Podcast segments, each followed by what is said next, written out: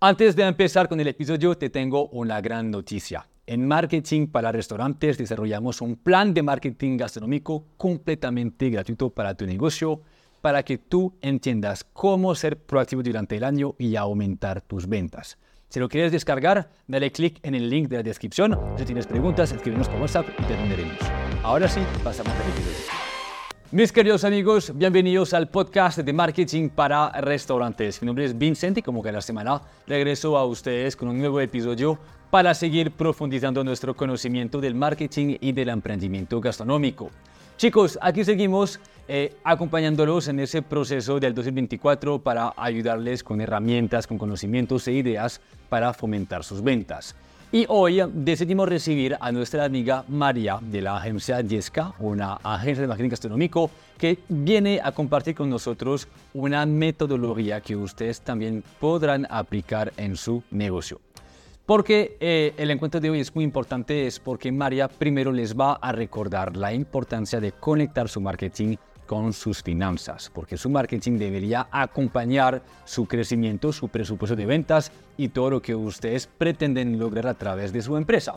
Y teniendo por un lado esa claridad y por el otro el entendimiento de lo que es una marca, van a entender cómo crear estrategias que van a llamar a la acción, utilizando por ejemplo fechas comerciales, utilizando también base de datos, o, por qué no, su proveedor de licores para crear catas o eventos colaborativos, van a recibir muchas ideas que van a ser aplicables a sus negocios para que puedan ser una vez más proactivos y darse más oportunidades para, uno, aumentar sus ventas, pero dos, también crear una afiliación emocional con su cliente objetivo.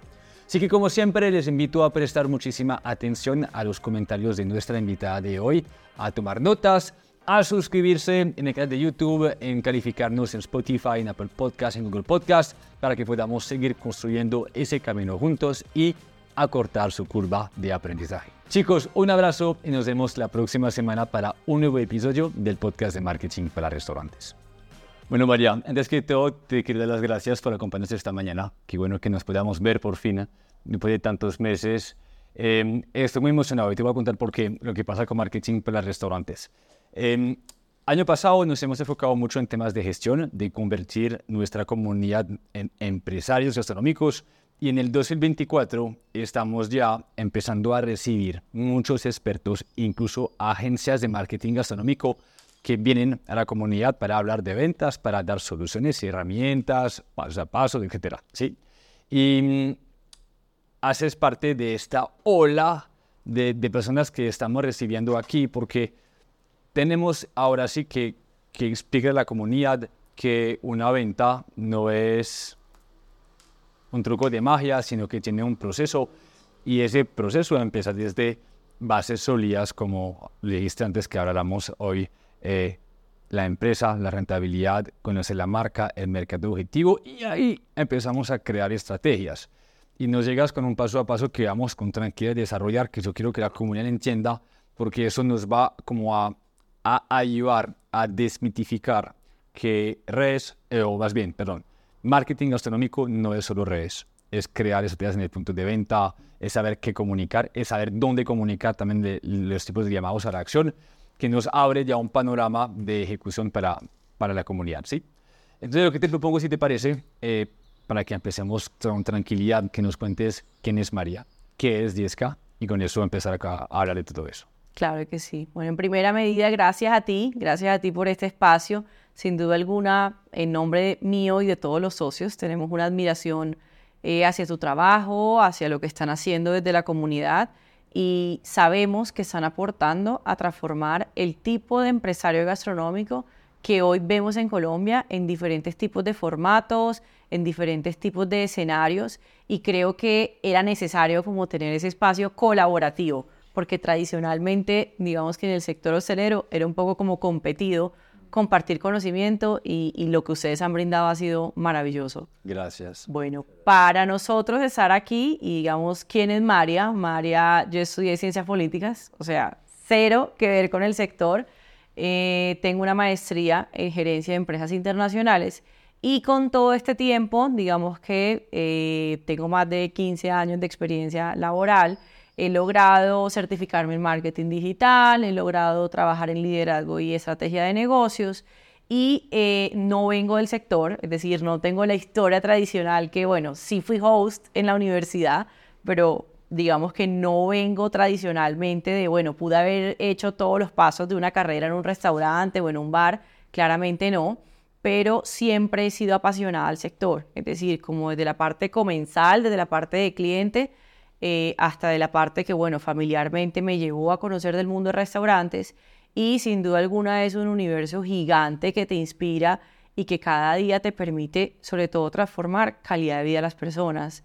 Es decir, el mundo de los restaurantes es un mundo donde transformamos a los colaboradores, a los aliados, donde podemos tener ese impacto de, brindarle esos momentos memorables a las personas que van a celebrar, que van a tener un aniversario, que van a, digamos que a pasar un buen momento, más que vender comida. Entonces, para nosotros, prohibido que nosotros no vendemos comida ni tenemos clientes que vendan comida claramente.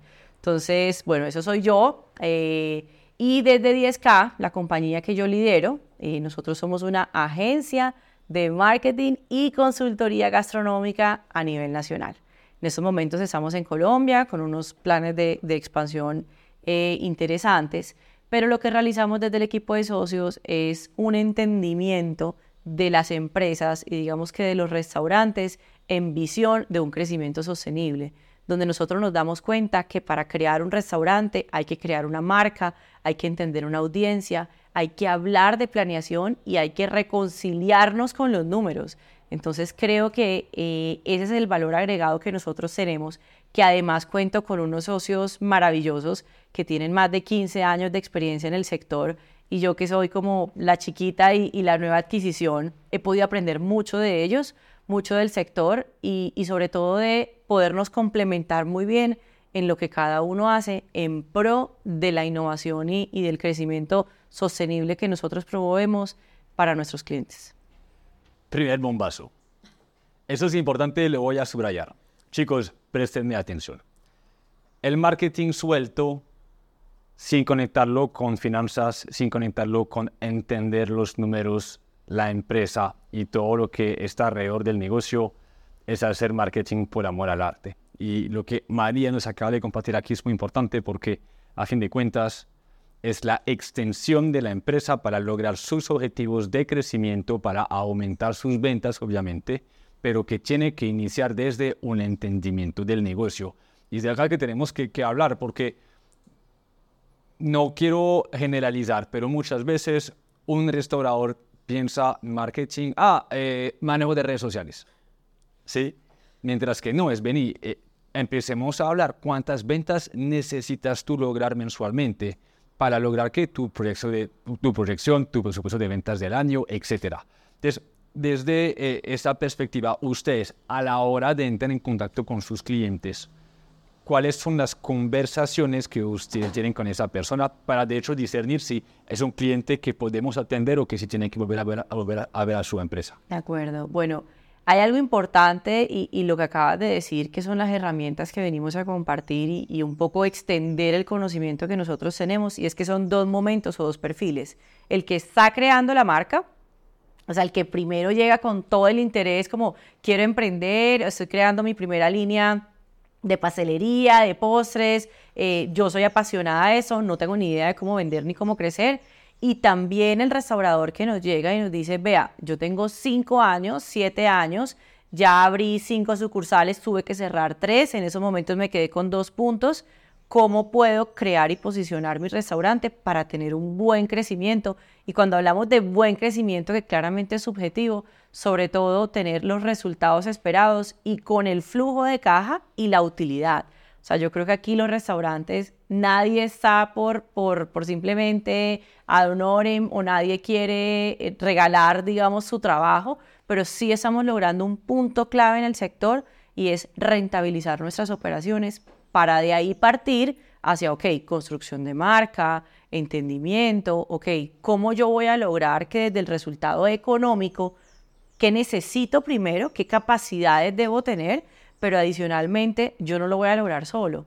Entonces, ¿qué hacemos nosotros? Separamos esos dos momentos, como bueno, eso es una marca nueva, eso es una marca posicionada, y traemos a la conversación, que yo creo que el punto clave que tú acabas de decir es cómo se aborda la conversación, traemos herramientas de crecimiento. Es decir, logramos también capacitar a esos empresarios en herramientas de crecimiento como, bueno, hablemos de capacidades, hablemos de flujo de caja, hablemos de qué proceso de compra tienes, eh, qué tipo de alianzas o colaboraciones comerciales tienes con tus aliados, eres importante para tus proveedores o no eres importante. Entonces, logramos en diferentes puntos que ahí es cuando yo digo que son las conversaciones incómodas, ¿no? Porque a veces se exponen como eh, muchos temas coloquiales de, bueno, desafortunadamente, no, yo a este proveedor le compraba porque no era con IVA, o digamos que cuando empezamos a ver que venimos de una cultura muy empírica, en los restaurantes se ve mucho la cultura empírica o del imprevisto,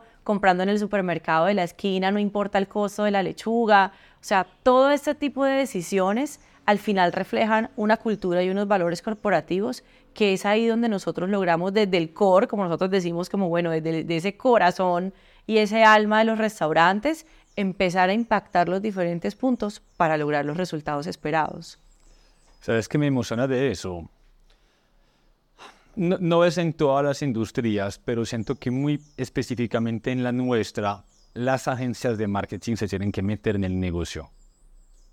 Y me gusta mucho esta posición de primero tienes socios que son también restauradores, que manejan las empresas, que saben cómo funciona y aportar este valor educativo a este emprendedor en proceso de ser empresario que lo aprendió todo empíricamente, al mismo tiempo entender que la venta es un proceso, una construcción empresarial, se tiene que hacer desde adentro siento que es como un aporte que nunca se va a quitar de este cliente porque ya lo va a entender y en el futuro le va a permitir cómo crecer sosteniblemente. Y verlo de manera estratégica, más no solo comunicativa, es una conversación que hay que tener en la industria para no confundir y que alguien los ojos cerrados estén únicamente invirtiendo en redes sociales sin contemplar la rentabilidad de una estrategia, la creación de un evento, la convocatoria, su recompra, etcétera, que también son cosas que hay que hablar. Es muy bacano.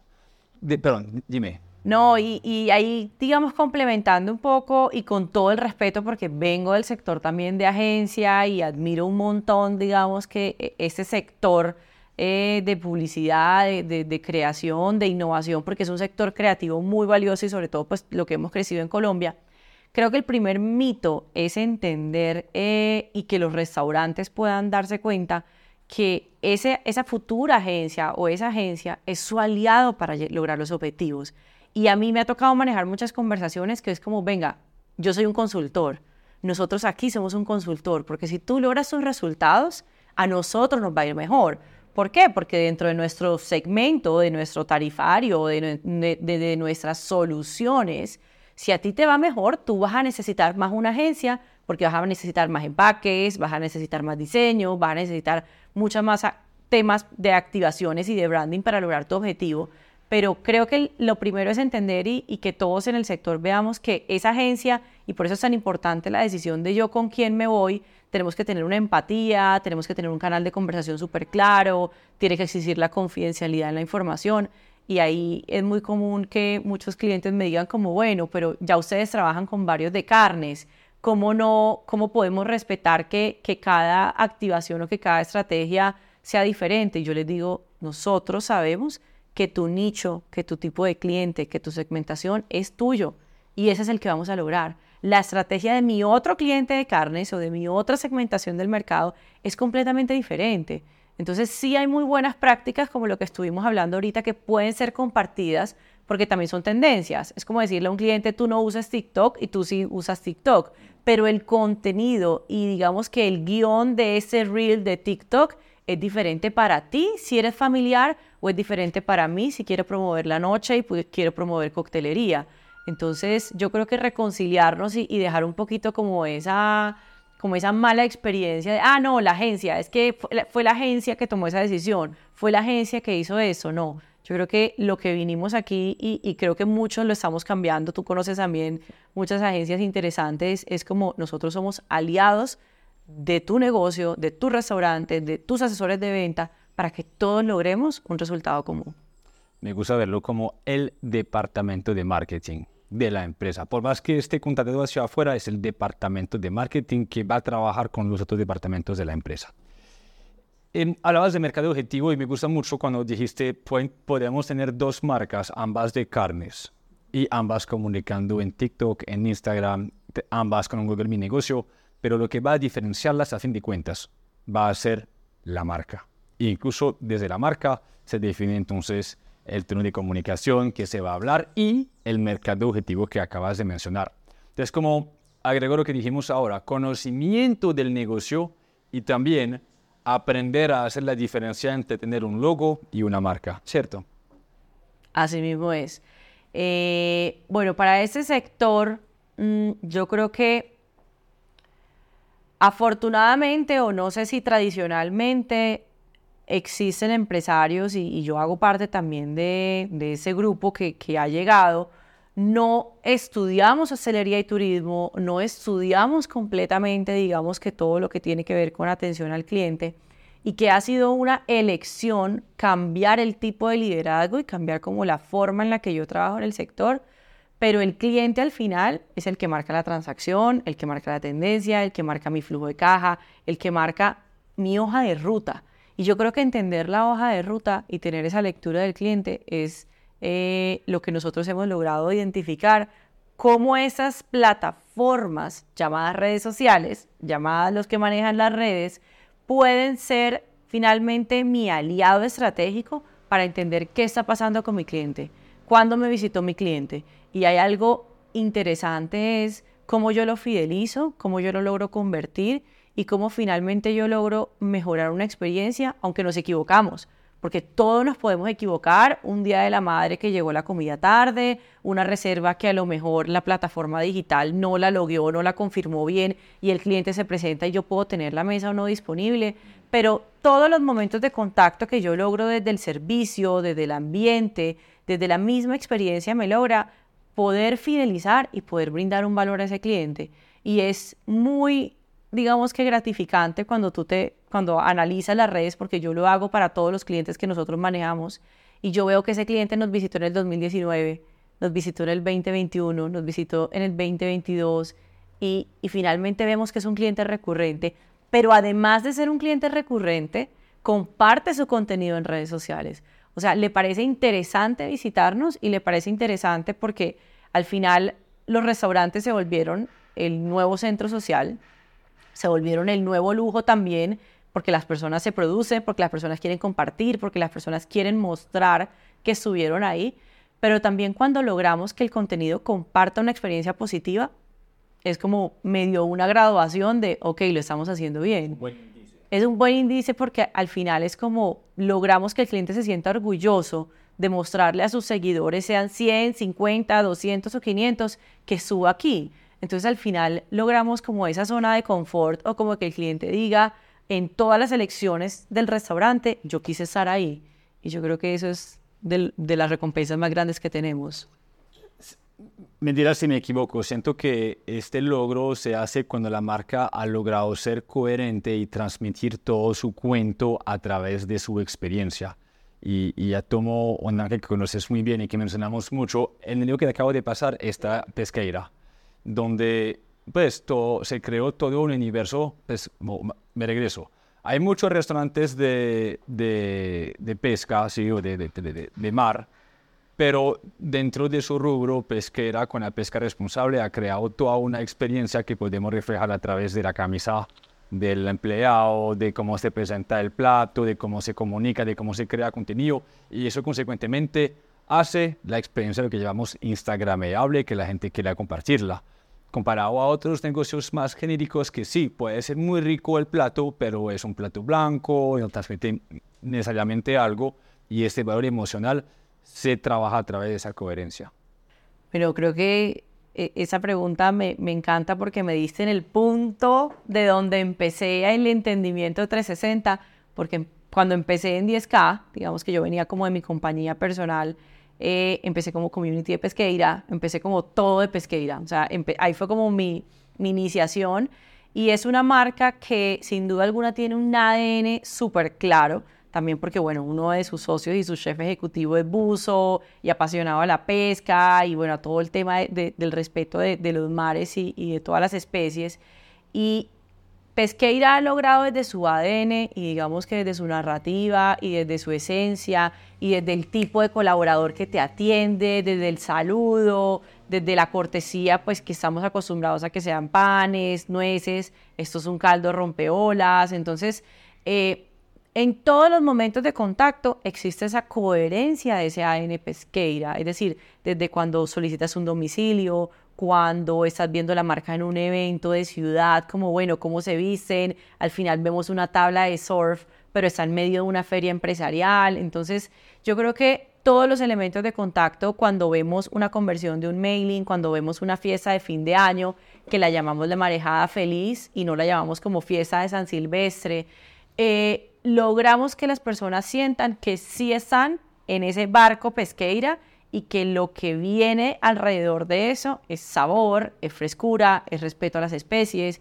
es pesca sostenible y, y lo realizamos y somos tan apasionados que queremos extender ese mensaje tanto los visitantes locales como los visitantes internacionales o nacionales lo vean. Entonces decimos, nos vemos en la esquina del sabor, un viernes de costañitas y patillazo. Entonces logramos comunicar esa sabrosura en diferentes momentos y, que al final el cliente diga como me sentí que tuvo una experiencia en un barco con una buena comida de mar, con una buena música que me conectó, me recordó y que es una experiencia, yo creo que la palabra es memorable que lo va a recordar y que, bueno, que se vuelve un tema de voz a voz interesante para nosotros.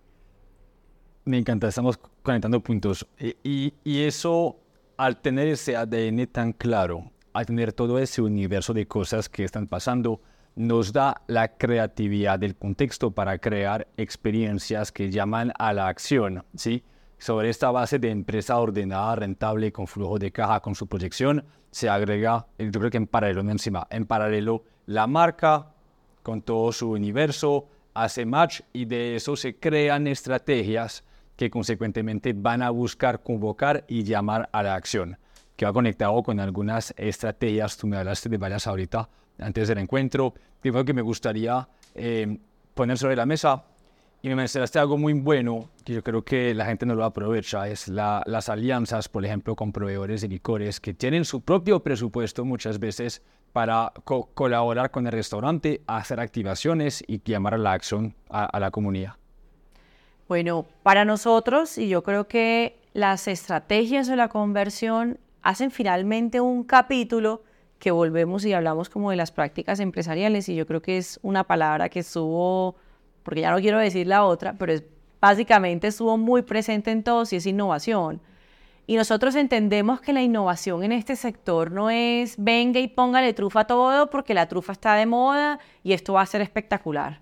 O venga y hacemos sándwich de langosta, con todo el respeto que hacen sándwich de langosta espectacular, pero no se trata de seguir tendencias instagrameables o fui a un restaurante de Corea y me pareció espectacular un mochi que se explota. No, o sea, para nosotros eso no es innovación.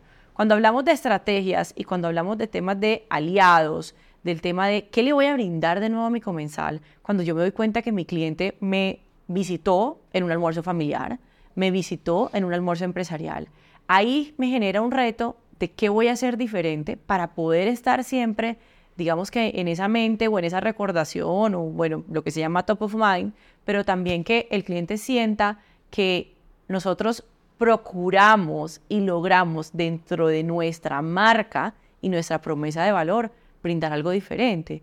Y es, ok, identificamos oportunidades en aliados de bebidas, también de suministro, también eh, pueden ser aliados, por ejemplo, como operadores para temas gastronómicos, y el posicionamiento que tiene Medellín también con todo lo que son eventos de ciudad, es cómo los acercamos para nosotros brindar una diferencia. Entonces, por ejemplo, vamos a lograr explorar sabores del mar con lo mejor de unos whiskies japonés. Entonces, logramos fidelizar al cliente que le gusta el whisky, que quiere descubrir, y no solamente vemos al restaurante como para diversión o para compartir cena de negocios o como para celebrar, sino que también ese restaurante o esa marca hoy me está educando a algo que a mí me gusta, Entonces yo identifiqué que yo tengo un perfil de clientes que le gusta el whisky y que cuando realizo esa estrategia lo puedo hacer por mailing, lo puedo hacer directamente por WhatsApp, lo puedo hacer por invitación directa o también puedo hacer un ejercicio de, bueno, señor aliado de licores, tú puedes invitar a esas personas, nosotros invitamos a ese tipo de clientes y creamos finalmente una estrategia donde existe fidelización, donde existe marca, donde existen conversaciones que el restaurante ya está trascendiendo la esfera simplemente de transacción que evaluamos como ticket de compra, recompra, eh, plato favorito, mapa de calor del menú de, bueno, la persona que más está viendo, sino que logramos una conexión diferente a través de ese tipo de estrategias. Muy chévere. Hablamos de eso, la comunicación de la estrategia. Me mencionaste por WhatsApp, eh, a través del aliado, en redes sociales, directo, correo. No hablamos suficientemente de discernir que tenemos diferentes opciones para comunicar un evento. ¿Puedes elaborar sobre esto? Claro que sí. Eh, bueno, para nosotros, y yo creo que el sector ha identificado que las redes llegaron para cambiar la comunicación con los clientes. Es decir, las redes sociales para nosotros, y yo creo que sí es algo muy importante, que más que la credencial, más que la carta de presentación, es esa estrategia que está detrás de esas mismas redes sociales. Es decir, cómo yo tengo conectado un Linktree donde finalmente tengo la carta, tengo mi ubicación, tengo las reseñas, eh, tengo contenido de activaciones anteriores, tengo el catálogo de eventos, si a lo mejor ustedes manejan eventos corporativos o si a lo mejor nada más voy a hacer un tema de alianzas y desarrollo, por ejemplo, de influencer marketing. Estos escenarios, y digamos que ya creo que Instagram y Facebook es como paso número uno para Dummies. Paso número dos es la gestión efectiva de WhatsApp. Es decir, la gestión efectiva de WhatsApp entendiendo que un restaurante mínimo tiene que tener la configuración de un WhatsApp de negocios, donde la segmentación del cliente, es decir, cliente nuevo, cliente eh, fidelizado, cliente de domicilios, eh, cliente estrella, dependiendo del tipo de segmentación, también yo le voy a manejar esa comunicación. En el sector de los restaurantes estamos muy acostumbrados a que sea el restaurante solo, solo, solo, solo el que está comunicando o simplemente lo comunicamos en redes y esperamos que el cliente haga clic y que llegue a WhatsApp. Pero ¿qué tal si yo le envío esa invitación del evento que estamos hablando a mis clientes? Entonces no solamente es reactivo, sino que también es proactivo para usar esas plataformas y tener una lectura y tener un acercamiento diferente al cliente. Ya el cliente lo va a ver como, ah, ok, ese restaurante yo soy importante para él y no se trata también de todos los viernes compartir de todos los eventos que tengas, sino hacer uso de esa segmentación y de esa lectura en pro. Y la herramienta, digamos, que estrella, y bueno, aquí sí les dejo como, como tip de inquietud, es el email marketing.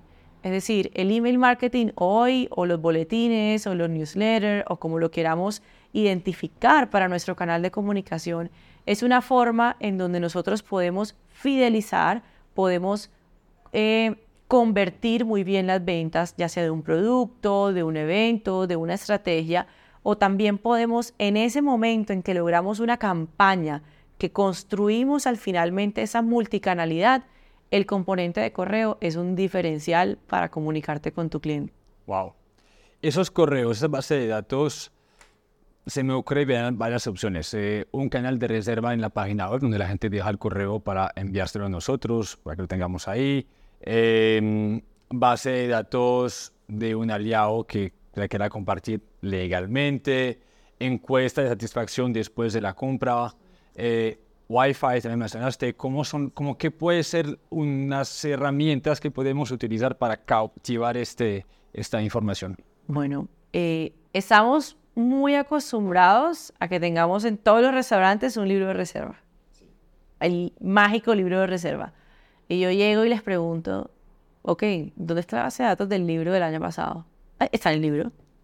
Yo, muy bien. Eh, toda la formalización y digamos que todo lo que eh, comenta sobre el manejo de bases de datos nos ha permitido como, bueno, hacer la pregunta si desea estar en nuestra base de datos cuando hacemos un domicilio, cuando hacemos una reserva, cuando solicitamos cotizar un evento, pero aún más, a manera de plus, cuando el cliente me visita y yo estoy otorgando un beneficio como Wi-Fi gratis, es el momento en que ustedes como marca tienen la oportunidad de poder tener los datos de ese cliente a través de un beneficio como es el Wi-Fi. Aunque el Wi-Fi ya se ha vuelto, digamos que ya es una necesidad básica, es interesante que poder eh, conectar la estrategia de captura de datos con la lectura del Wi-Fi, porque ahí tú puedes identificar en qué medida Vincent me visitó a mí en los últimos seis meses. Es decir, en qué momento me visitaste, cuándo me visitaste, incluso podemos mirar las horas que te conectaste y cuánto tiempo estuviste conectado, porque es probable que esa persona nada más se conecte para ver el menú, para ver el QR y se sale, o también fue una persona que a lo mejor me visitó y hizo una reunión de trabajo y estuvo conectado tres meses, tres, tres horas, perdón, mientras estuvo en el restaurante. Entonces ahí empezamos a, a mirar esa inteligencia de negocio que yo le digo y es un poquito como entender qué tipo de cliente me está visitando, cuál es esa lectura y si yo me doy cuenta que tu perfil es empresarial, pues es muy probable que te envíe información que tiene que ver con el tema empresarial. Te puedo enviar información para fidelizarte, pero al final la lectura de tu usuario, la lectura de tus hábitos y, en ese caso el consumo, me está dando eh, el reflejo de un perfilamiento muy diferente a cuando puede venir una familia y los niños en el tablet se conectaron y estuvieron viendo un video. Hasta ahí me llega la segmentación diferente al tipo de cliente que estoy buscando. Te doy dos ejemplos que a mí siempre me han marcado aquí en Medellín, que son dos empresas que saben cuando uno cumple años y eso fue gracias a, la plataforma de Wi-Fi que ellos tienen, donde preguntan nuestra, nuestra fecha de nacimiento. Y preciso, semana del 28 de diciembre, un día antes dicen, bien, pasa por tu eh, brownie gratuito eh, o tu, creo que era volcán de chocolate en, en Chef Burger y Starbucks por tu café gratuito te, lo invitamos. Y uno muchas veces pues no cae en cuenta como consumidor, pues tienen wifi, bueno, yo me registro, nombre completo, eh, correo, cuando, cuando nací, pues el nacimiento, y uno se conecta, pero esa información para el restaurante es oro porque nos permite reactivar la recompra y hacer estrategias para aumentar nuestras ventas. Y aún más que aumentar las ventas, fidelizar ese usuario. Es decir, tú vas a agradecer y es un café que en los costos tú más que nadie sabes de operación lo que representa, pero finalmente estás logrando una conexión emocional y que el restaurante no solamente logra ver como que yo me, lo, yo, yo me comunico con mi cliente para vender, vender, vender, vender, vender, vender, porque le estoy vendiendo menú, le estoy vendiendo un evento, le estoy vendiendo un catering, le estoy vendiendo una experiencia, le estoy vendiendo diferentes momentos, sino que también lo estoy acercando a mí con un momento emocional como es el cumpleaños. Muy chévere, muy, muy bueno. Mira, hablamos de, les quiero dejar un poquito más de ideas a los chicos. Hablamos, por ejemplo, de una cata con un proveedor de licores. Em, yo les he visto hacer de vez, en, cuando cenas colaborativas, ¿sí? como toman la costumbre de colaborar con otro chef o con otras personas o otras marcas para crear un evento o un, un menú especial. Ha sido algo que ha funcionado en el sector, es una buena excusa para que la gente visite el establecimiento ¿Qué, opinas de eso? Bueno, eh, el universo, digamos que de activaciones es algo que nosotros todo el tiempo estamos buscando. Digamos que el equipo, nosotros desde 10K somos más o menos 10 personas con los socios, estamos buscando qué está pasando y de qué manera podemos crear unos formatos que nos permiten fidelizar, educar y generar conversión, porque siempre el indicador para todo mi cliente es, bueno, venta, venta, venta, venta. Eh, las cenas colaborativas no solamente tienen un impacto desde la parte, digamos que de inspiración creativa, un nuevo menú, un nuevo chef que llega a tu equipo y a tus asesores a lo mejor a brindarle un conocimiento diferente, a brindarle un manejo de los platos diferente y, digamos que diferente no es eh, alterando el proceso, sino como inspirémonos para este día nos vestimos diferentes nos vestimos diferentes desde cómo vamos a manejar la experiencia, los momentos, en su mayoría son diferentes momentos gastronómicos donde entra un aliado en suministro, donde entra un aliado en el tema de bebidas, donde muchas veces entra el aliado en conocimiento, que es este chef invitado. Entonces empezamos a ver una estimulación sensorial, porque digamos que depende eh, y está determinada por, como dice la comunicación por mailing, cómo salió esa campaña en redes sociales, cómo hice la comunicación directa. Muchas veces enviamos también unos kits como, bueno, te quiero invitar a vivir esa experiencia. Y al final es todos esos puntos de contacto, el impacto que tiene en ese cliente para tener una cercanía o una conexión diferente con tu marca. Entonces empezamos a mirar que las catas de vinos, las catas de rones, pero por ejemplo no es una cata de ron donde nada más vamos a hablar de ron como protagonista, sino vamos a hablar de chicharrón. Entonces diferentes cortes de tocino, pero también estamos hablando que si tú quieres cocinar en casa, lo puedes hacer. Entonces estamos acercando que finalmente el ceviche de chicharrón, que es emblemático de una de nuestras marcas, tú también lo puedes hacer en casa porque el chef de esa marca, Marmoleo, te está inspirando a que tú lo puedas hacer. Entonces, em, digamos que esa parte de las catas es muy positiva, esa parte de la exploración de nuevos ingredientes. Eh, es un poco navegar también con los meses valle y los meses pico. Creo que también es una estrategia comercial con este calendario que nosotros normalmente nos guiamos, que es FENALCO con San Valentín, Día de la Madre, Día del Padre, Día del Niño cómo nosotros podemos lograr en, esos, en esas semanas o incluso cómo podemos lograr rentabilizar nuestras operaciones, porque al final ya tenemos a nuestros asesores, tenemos cocina, tenemos nuestra adecuación, pero cómo estas horas que son valle para el restaurante las podemos activar mediante catas de café, catas de vino, catas de ron y lograr generar una experiencia diferente para mi cliente, pero también podemos documentarlo para redes sociales, podemos vender estos formatos a los clientes. Entonces, si llega un cliente corporativo, yo le puedo vender una cata de vino. Entonces, ya estoy generando diferentes dinámicas de consumo dentro de mi misma operación del restaurante. Me llamaste la atención cuando hablaste de las fechas comerciales San Valentín, Día de Madres, porque la semana pasada, no, fue no, la semana pasada, sí, publicamos un podcast sobre un plan de marketing gastronómico que tenía un calendario con esas fechas comerciales y fechas especiales, porque también están otras fechas como el día pesquera, el día de los océanos, de los pastos marinos, del atún, como que pueden ser fechas que uno si quiere puede también celebrar que sean coherentes con su narrativa de marca. Y durante el año, si uno presta atención al año, sabe, bueno, San Valentín, el consumidor está predispuesto a comer afuera, amor y amistad igual, que es casi lo mismo en diferentes fechas. Eh, día de Padres, Día de Madres, Halloween, Navidad. O sea, si uno mira, a fin de cuentas, dentro del año ya hay cosas que podemos nosotros aprovechar para crear estrategias y es al restaurante de ver si mejor no hace nada y hace todo lo posible para conseguir personas ese día y que todo sea perfecto o si se quiere poner a crear un menú especial y a empezar como a, a, a, a posicionarlo. Aunque no sé qué es lo mejor, yo le digo mucho a la gente, si la gente a la gente, si el, en esos días, ejemplo, Día de Madres, sabemos que la gente va a comer afuera, en lugar de crear algo. Estimulación extra o cambiar un menú o un tema. A ver, eh, nuestra política, o digamos que más bien como nuestra estrategia, es, estas fechas comerciales son un imán natural.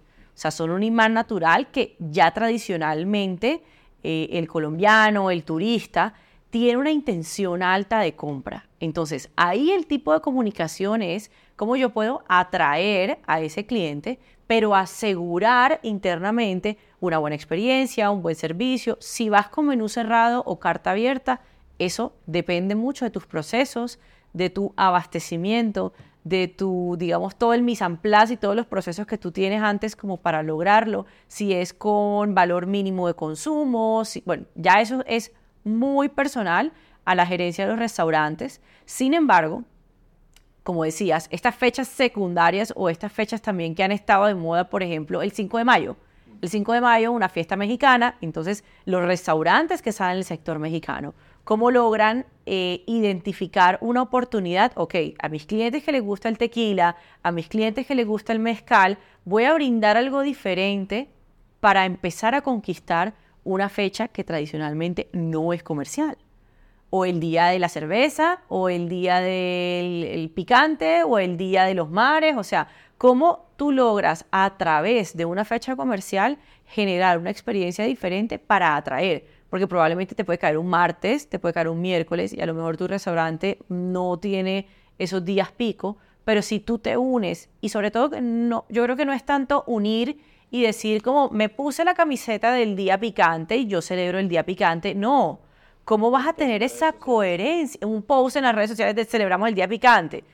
No, ¿cómo tú vas a lograr que si ese cliente te visita y tú tuviste el compromiso, porque le generaste una expectativa que tú estabas celebrando el picante, cómo el servicio lo va a recibir, cómo va a ser tu cortesía ese día, cómo finalmente vas a lograr que tu operación normal tenga un toque diferencial. Sabemos que no, no se trata de salir a bailar o de hacer un TikTok como, digamos, con algo de tendencia, pero sí que le estás generando una expectativa a ese cliente que vas a tener algo diferente y cómo lo vas a lograr aterrizar en tu modelo de negocio. Entonces, es ahí donde tú logras como, bueno, al final las estrategias y el éxito de que esas estrategias se generen ventas es cómo yo logro que el corazón de mi operación se una y, y sea coherente para lograr ese resultado final. Porque sin duda alguna el resultado final es la venta.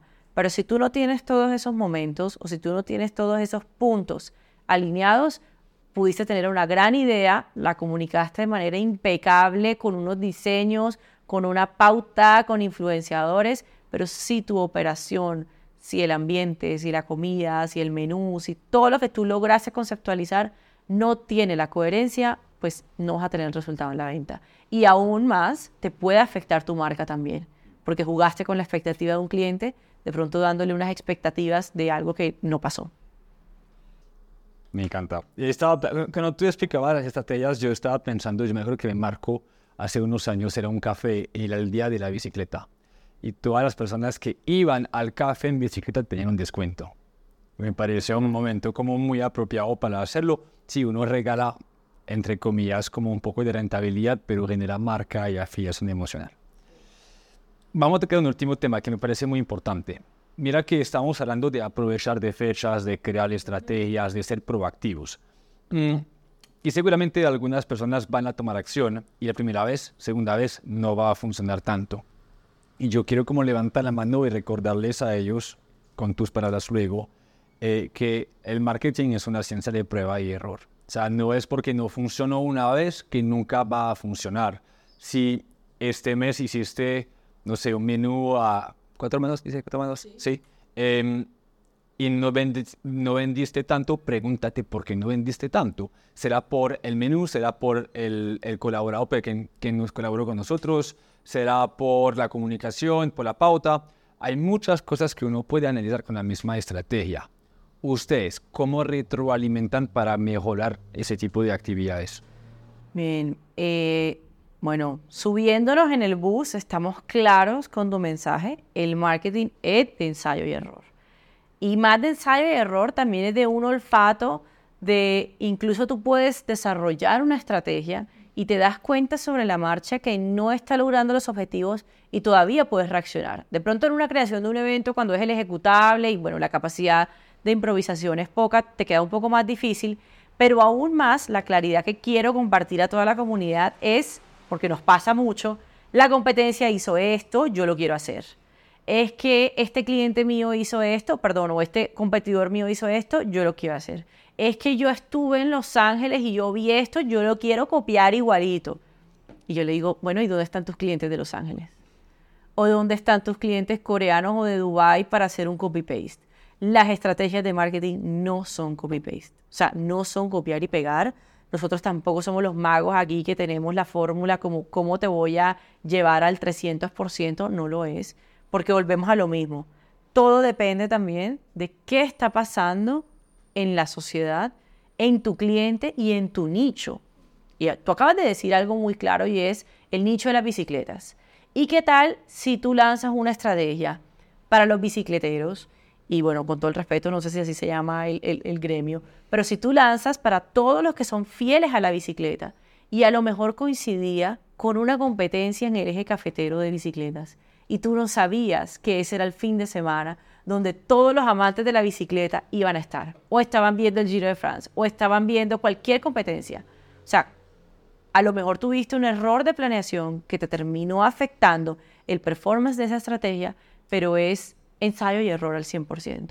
Y el ensayo del error es también entender que si una herramienta no te funciona, por ejemplo en TikTok, como bueno, no he podido crecer mucho, ese mismo video tú lo puedes llevar a Instagram o lo puedes llevar a YouTube, que hoy en día YouTube también con, pues, es la primera plataforma en video, pero también con este formato de los shorts está logrando amplificar el contenido de una manera importante.